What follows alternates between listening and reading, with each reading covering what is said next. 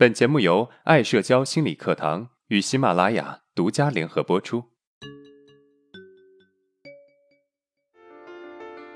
走出社交恐惧困扰，建立自信，做回自己，拥有幸福人生。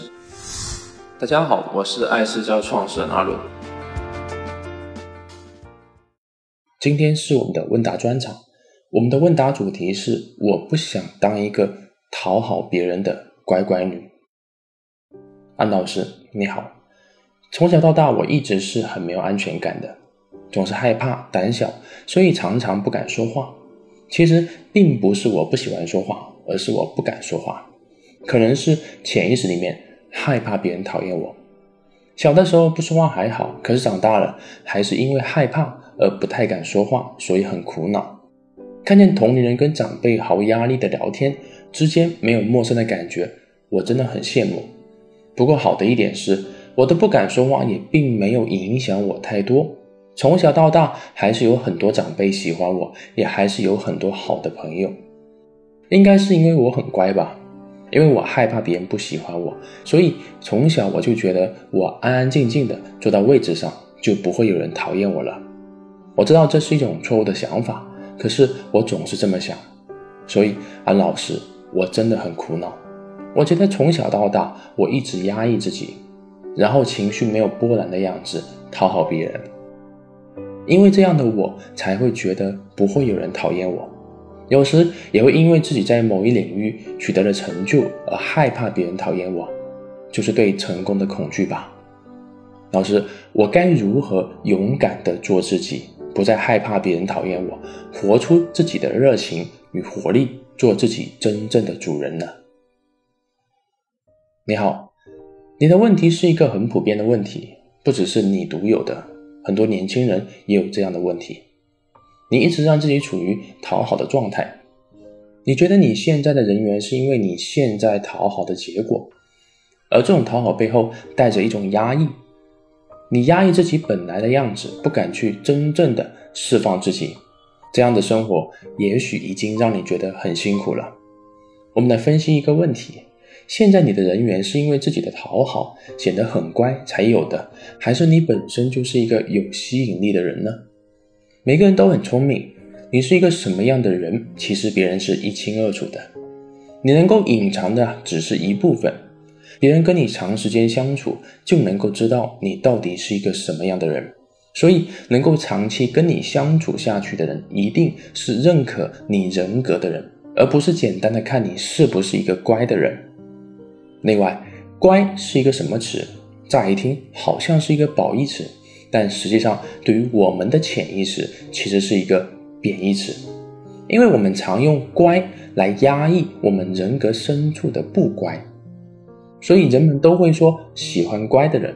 但是一个太乖的人，反而压抑了自己的性格，导致了你一部分的活力被隐藏了。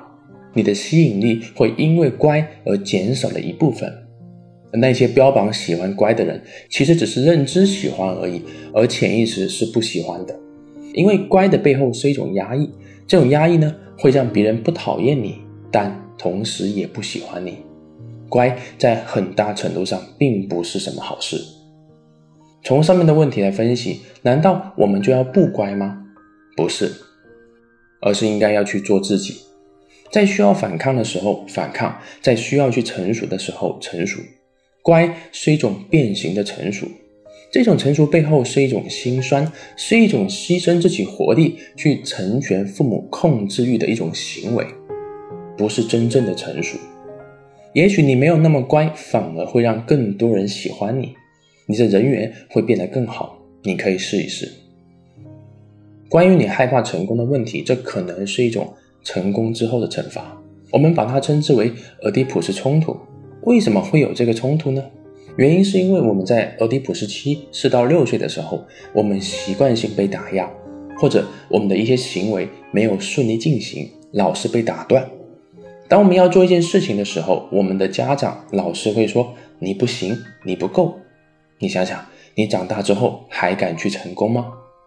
因为你害怕有这种被否定的感觉，你害怕重温早年不被认可的创伤，所以面对俄狄浦斯冲突的时候，我们应该学会自我察觉。一旦察觉到是自己受早年的影响而产生的恐惧，那么你的冲突就会减少。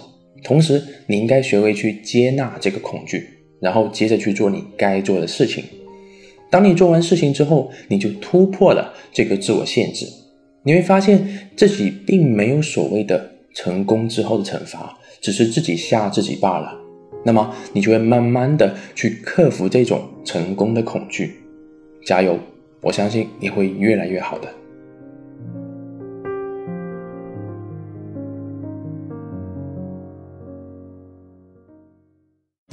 粉丝福利来了！为了更好的帮助大家，方便有共同经历的人互相交流，爱社交粉丝群成立了。群内每周二、四、六会公布实践任务，完美的补充了音频的理论部分。另外，群内还有专业心理咨询师答疑解惑。更多的福利及加群方式，加 Lily 的微信号幺八幺五零三五七五零三，微信号幺八幺五零三五七五零三。